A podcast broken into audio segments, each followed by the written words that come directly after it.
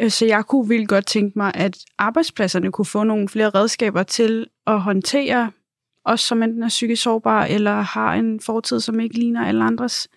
Øh, måske for at give dem selv bedre redskaber til at være i det. Øh, men ja, fordi jeg vil ikke gå til en jobsamtale i dag og sige, tage den hat på og sige, hey, jeg har haft et misbrug, og jeg har også nogle diagnoser, fordi så tænker man jo straks, uha, kan hun klare jobbet, så vælger vi nok ikke hende.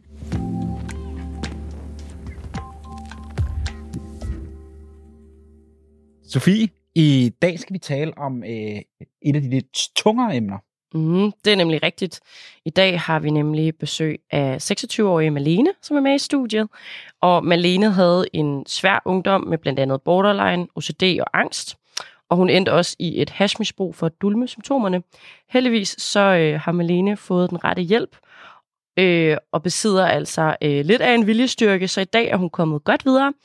I 2020 færdiggjorde hun sin HK-uddannelse som indkøbselev, og siden har hun også fået fast job.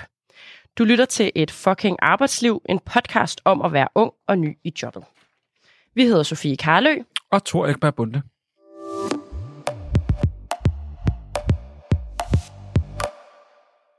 Først og fremmest, Malene, tak fordi du vil være med, og velkommen til. Tak.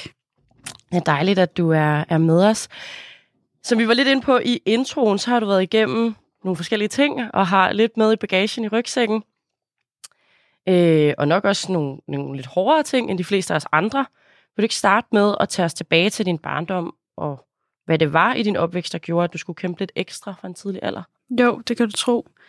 Øhm, jeg er skilsmissebarn, siden jeg var cirka et halvt år gammel. Øhm, og øhm, jeg er vokset op med min, øh, min far, som har været misbruger hele mit liv. Øh, alkoholmisbrug og også øh, has og amfetamin. Øh, og så øh, har han jo i perioder været der for mig og ikke været der for mig. Og når jeg har været hos ham, så har jeg ikke haft nogen rammer, og det har været rigtig ustabilt og utrygt for mig at være under hans, øh, under hans vinger, når jeg har været hos ham. Øhm, og så har min mor været øh, syg, eller hun har ikke været syg, men hun har været øh, opereret forebyggende for brystkræft, et gen, som øh, ligger i vores familie, som jeg måske eller måske ikke også har. Øhm, så der har været meget utryghed, og jeg har været meget alene, og øhm, der har ligesom manglet de der rammer for at skabe min øh, barndom mere tryg. Ja. Og så det er også altså, frygten i mange øh, aspekter, og ja, men så på et tidspunkt, så skete der så også noget. Du kom på kostskole i 9. klasse. Øh, vil du ikke fortælle om, hvad var det, der skete der så? Jo, altså det var svært at bo derhjemme, og jeg kunne ikke få det til at fungere og gå i min normale folkeskoleklasse der i 8. klasse, så min mor vælger sammen med kommunen, at jeg skal flyttes på kostskole i 9. klasse, øhm, hvilket jeg ikke synes var super fedt. øhm, men der kommer jeg ned og sammen med en masse andre unge, som også har diverse problemer, har det svært, og der støder jeg ind i en klikke, som, øh, som ryger has, øh, og så er det faktisk der, mit misbrug starter. Og jeg har super meget gavn af det, hvis jeg selv skal sige det i starten, fordi jeg får dulmet alle de ting, jeg går og bekymrer mig med i hverdagen, som jeg ikke kan finde en plads til inde i mit hoved. Altså det bliver faktisk måske den, den stille flugt på en eller anden måde fra alt det, der bekymrer og nærer. Ja, ja. ja. Og, og hvor længe fortsætter det her øh, misbrug så? Jamen, det har jeg cirka i to og et halvt år fra 2011 af, ja.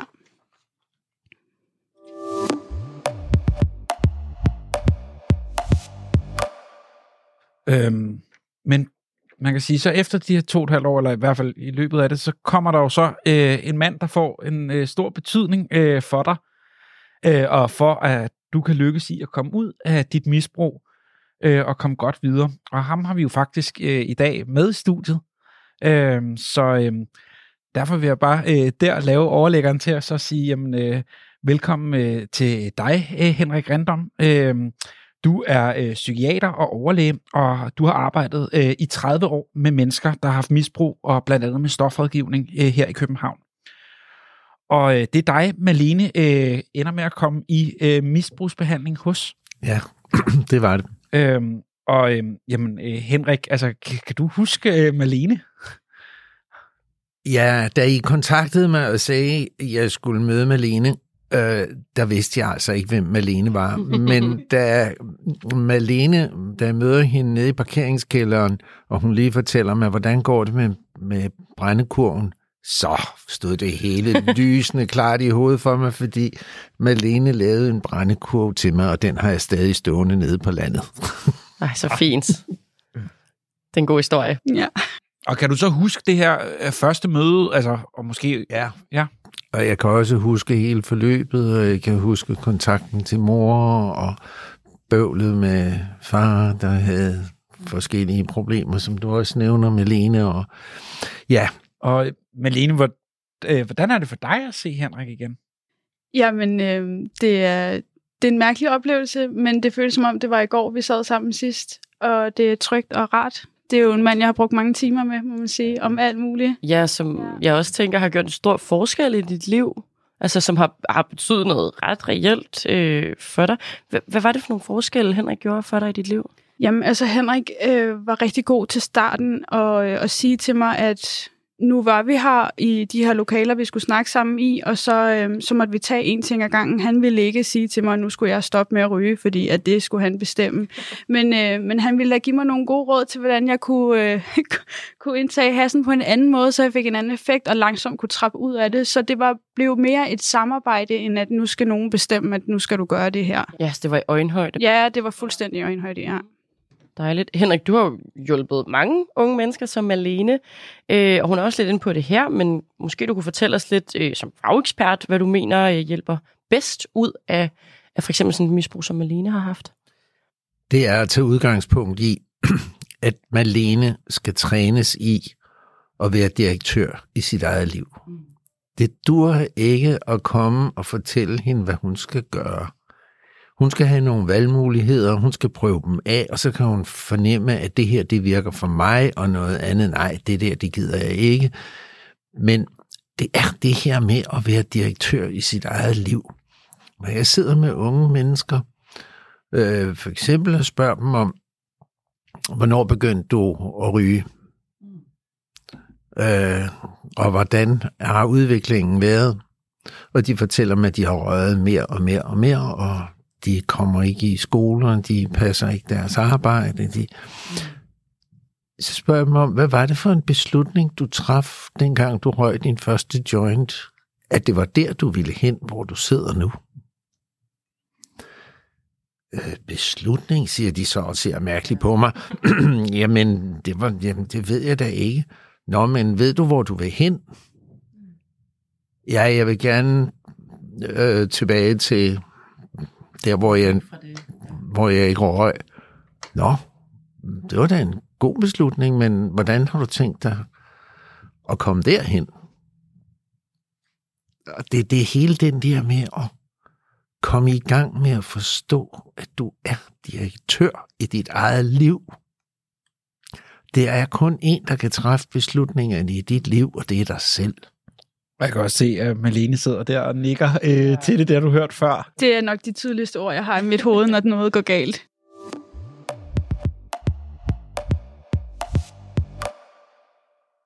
Men hvis vi også ser det sådan i, kan man sige, et lidt større perspektiv, så er det jo også sådan, du er langt fra alene om at have oplevet det her. Øh, øh, der er jo mange unge mennesker, der har det ligesom øh, Malene, og hvordan kan det være, at vi simpelthen ikke gode nok til at kunne hjælpe dem? Man snakker om, hvad, næsten 50.000 unge mennesker, der kan stå i den situation uden for arbejde og uddannelse. Det er, fordi vi laver nogle klassiske fejl. Nogle klassiske fejl. Der er de unge mennesker, der er så heldige, som alene er, at hun alligevel har så meget begge ben på jorden, at hun kan træffe de rigtige beslutninger, når hun får valgmulighederne. Men der er dem, der har det så svært, så svært. Og for dem, der er der kun én løsning, efter min mening, det er at komme i døgnbehandling. Komme i døgnbehandling, hvor vi hvor man bliver afruset, efter at være blevet afruset, så over i på springbrættet, hvor jeg arbejder, over ved Varde, afruset på slusen, over på springbrættet, og her er det nu det gode liv, man skal have kontakt til. Og nu skal der arbejdes på det gode liv. Og så er det så vigtigt, at man ikke bare bliver sendt hjem. til det samme miljø, man kom fra, hvor alle vennerne står klar med jointen, og det hele. Mm, nå. Ja. Og, og, og det er simpelthen det, vi ser, at det er der for mange unge mennesker, der simpelthen bliver sendt Alt tilbage mange, øh, til der det. bare bliver sendt tilbage, og så går der ikke. vi gør det på springbrættet, at der øh, sender vi dem hjem på weekend, når de har fået kontakt til det gode liv. Om lørdagen, de skal komme igen om søndagen, hjem til farmor. Så kommer ret mange af dem tilbage og er påvirket. De skal lige sove den første nat på slusen, for vi skal ikke have stoffer ind på springbrættet. Og når de har gjort det et par gange, så kommer en del af dem tilbage og siger, jeg skal altså aldrig tilbage til Aalborg, Odense, Aarhus, København. Mm. Bare det, jeg står på, bare det, jeg står på banegården, der får jeg simpelthen sådan en trang til at tage stoffer, og, og hvis jeg møder en af vennerne, jeg tog stoffer med, så når jeg slet ikke hjem til mine forældre. Så kan I ikke hjælpe mig med at blive Ja. et andet sted. Så det er simpelthen at få rykket helt miljø. Ja. Øh, men når vi nu hører øh, Malenes øh, baggrund, hvor er det jo familien, altså noget, der jo, kan man sige, er endnu sværere at rykke ud af. Altså en vennegruppe kan man måske lettere få nogle andre venner. Sådan fungerer det ikke med familie på samme måde. Hvad gør man i sådan en situation? der gør vi jo det, at vi for det første har individuel terapi, og det har de øh, i løbet af ugen flere gange. Så er der gruppeterapi, hvor det også kan være en gavn og en glæde for nogle af dem at høre, hvordan de takler problemer i familien, og hvordan de håndterer det. Og der er der nogle af dem, der helt klart kan tage dem med hjem. Men det er også det at få et mere klart billede af det kaos, de lever i, og så give det en retning for, hvordan du synes, at du vil takle det her. Så det er den der brede hjælp, ikke bare til misbruget, men til alle de problemer, der er. Ja, og der er jo også den her med, sådan, med de, kan man sige, diagnoser og misbrug, der jo også går lidt hånd i hånd. Er det også noget, man typisk ser? Ja, altså der er jo...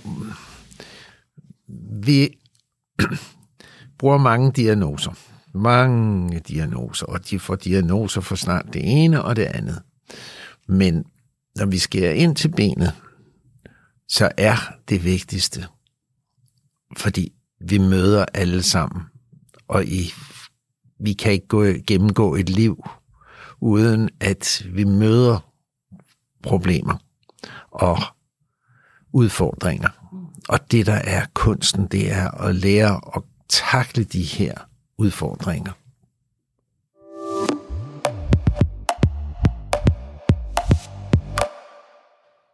Malene, nu øh, tænker jeg, at jeg lige springer lidt tilbage til dig, for jeg tænker, at vi også lige skal lidt videre til at tale om din vej videre i livet, og hvordan de ting, som du har med i bagagen, har påvirket dit arbejdsliv i dag.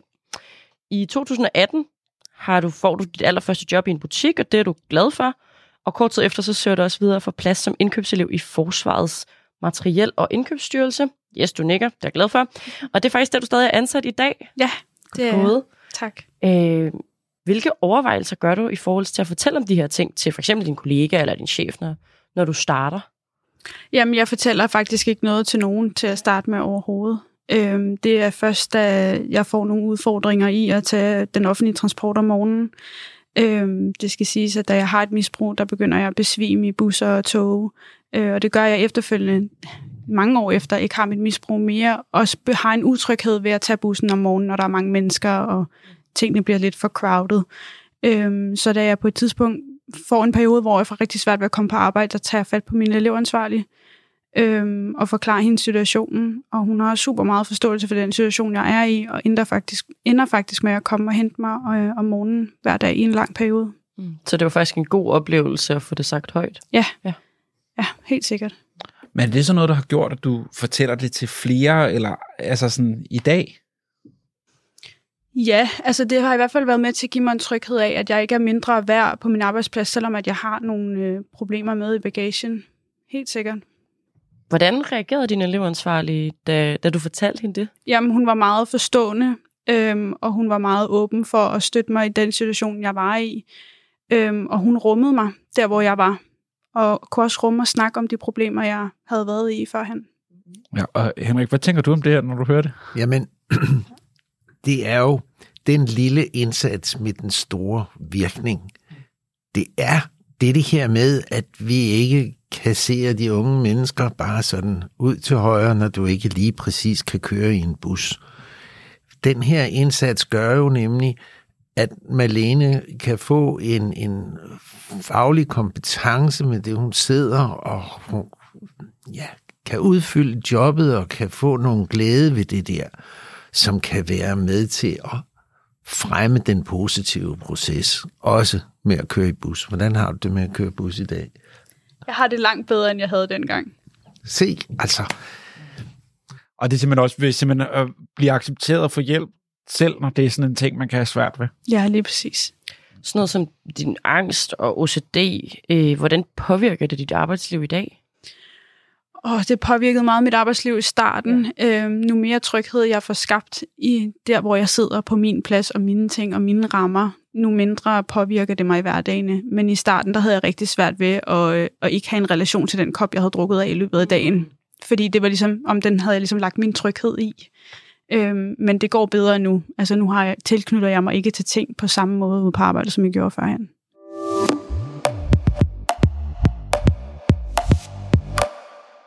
Ja, og jeg kunne egentlig også godt tænke mig at høre om det her med sådan en, hvis man nu oplever, eller øh, har pårørende eller andre, altså sådan, der er ude i et misbrug, altså hvad er så det gode at gøre øh, der?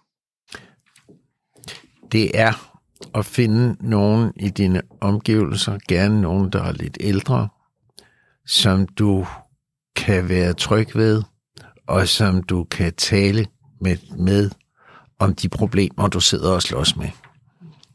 Fordi det er en gang den, det sociale samvær, der er så vigtigt i vores opvækst og vores liv i det hele taget. Det kender jeg i hvert fald godt for mig selv, at når jeg synes, at livet er lidt svært, så er det jo gode vennerslag eller god familie at kunne snakke åbent og frit om det, der øh, er med til at kunne løsne knuden, der nogle gange er i maven, eller flugten, man kan have lyst til ved at gå ned og drikke nogle øl, eller altså sådan, hvad det nu er, man nu tyrer til. Øh, ja. Ensomhed er dræbende. Det er dræbende. Mm. Det er måske også, øh, nu kører jeg måske lige lidt tilbage, men da du sagde gruppeterapi, så kommer jeg også lidt til at tænke på noget af det, der måske kan være rart i den sammenhæng, kan være at finde ud af, at man ikke er alene. Ja, Du og, ja. ja, og høre, hvordan andre for eksempel har taklet det, eller mm. hvad der er helt håbløst, og de kan slet ikke se nogen øh, lys for enden af tunnelen, og der, der er det rigtig godt at, at være i den sociale sammenhæng, der er, hvor man åbent kan tale om de problemer, man har. Ja, man kan jo sige, at en social sammenhæng er jo også jobbet. Øh, så altså sådan, hvordan, hvad har det betydet øh, for dig, Malene, det her med, at nu har fået et job og en normal hverdag, hvis man kan sige det sådan, for du har jo stået udenfor i mange år, også da du var ung. Ja, altså det betyder jo helt enormt meget at have følelsen af, at jeg har fået noget succes, og jeg har kæmpet for mig selv og er kommet videre. Og jeg bliver ved med at kæmpe for at få det endnu bedre hver dag, og jeg har på ingen måde lyst til at falde tilbage i det hul, jeg var i dengang. Og jeg har hele tiden Henriks ord i hovedet, at jeg skal tage styring over mit eget liv, og jeg er direktøren i mit eget hoved og i mit eget liv. Ja. Og Malene, hvordan bliver man så direktør i sit eget liv? Så kan vi høre Henriks bud bagefter, men øh, nu hører vi lige dit først. Men jeg ved ikke, om der er en facit for det, men som jeg også selv nævner, en god omgangskreds. Nogen, der kan gribe en, når man er et sted, hvor man er ved at falde, og så øh, have haft et godt bagland og nogle gode behandlere. Ja. Mm.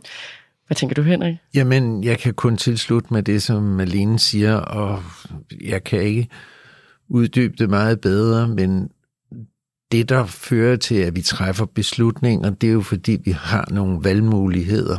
Vi kan se, at nogen gør det på en måde, nogen gør det på en anden måde. Ej, det der, det vil jeg hellere gøre på den måde der, end den der anden måde. Ja, og hvis man nu sidder så som øh, kollega til nogen, der så har været så ærlige og åbne sig op om det, altså sådan, er der nogle gode måder, det må jo også gerne begge to komme med bud på, hvordan man kan modtage det. Altså sådan, øh, fordi det tænker jeg også kan være voldsomt i reaktionen, og det man frygter rigtig meget, når man siger det højt. Ja, altså nu er jeg meget åben om det, hvis folk kommer og spørger mig direkte, men jeg går ikke og flager med det. Øhm, men, men jeg oplever oftest, at det bliver mere sådan, folk ved ikke, hvad de skal sige, end folk har en reaktion. Øhm, det bliver sådan, nå, okay, eller sådan, nå, men det lyder vildt, det du har været igennem. Altså, det, det er jo svært for folk at vide, hvordan skal vi takle det her, hvordan skal vi reagere i det. Ja. Ja, fordi folk ved måske heller ikke helt, hvad det egentlig betyder eller går ud på. Ikke nødvendigvis, ikke, hvis man har haft pårørende i sit liv, der har prøvet noget af det samme, eller, ja, eller selv har. Og der oplever jeg jo, når vi har gruppeterapierne på springbrættet, at så er der en, der sidder og siger noget, og så er der en anden, der siger, ej, det kender jeg godt, fordi det er jo da det samme, ja. Og så siger den første, jamen, jeg gjorde sådan og sådan. Og siger han den anden så, ja, det var måske en mulighed. Og på den måde påvirker vi hinanden, når vi er i socialt samvær. Og det er så konstruktivt, synes jeg. Jeg tror også bare, jeg tror noget af det, jeg er særlig fascineret og altså, kæmpe respekt for noget af det, du har gjort, det er også det der med, at du har stået ude for, kan man sige, det etablerede samfunds normer øh, i en lang årrække. Og det der med sådan, hvordan var det også sådan skiftet altså ind i, kan man sige, det normale, eller... Ja. Vildt, mærkeligt. Altså, vildt mærkeligt, fordi nu går jeg jo på gaden og tænker, om jeg ligesom ham over på den anden side af gaden, eller hende, der går der med hunden. Altså, det er, det er dejligt at falde ind og være en del af de andre, og så kan jeg jo dele det af mit liv, som gør, at jeg falder uden for normen, hvis jeg har lyst, eller så kan jeg bare joine og være en af de normale. Det er jo derfor, det er endnu sejere, at du også er her i dag, så du nu også kan øh, dele det til et lidt bredere publikum. Så altså bare uh, tusind tak for det. Uh... Kæmpe hatten af. Tak skal I have. Virkelig. Ja. Af med hatten. Præcis. Af med den. I er så søde. Ej, det er dig, der er sej. Vi er ikke søde. Du er bare hammerne sej. Tak.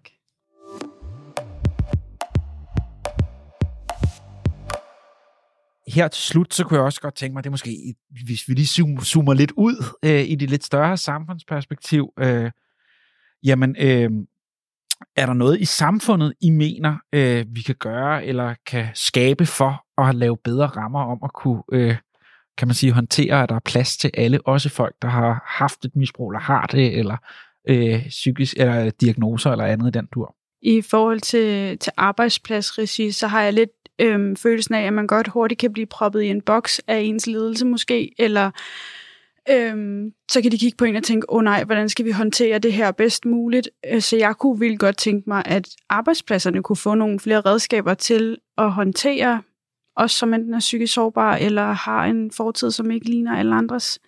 Øh, måske for at give dem selv bedre redskaber til at være i det. Øh, men ja, fordi jeg vil ikke gå ind til en jobsamtale i dag og sige, tage den hat på og sige, hey, jeg har haft et misbrug, og jeg har også nogle diagnoser, fordi så tænker man jo straks, uha, kan hun klare jobbet, så vælger vi nok ikke hende.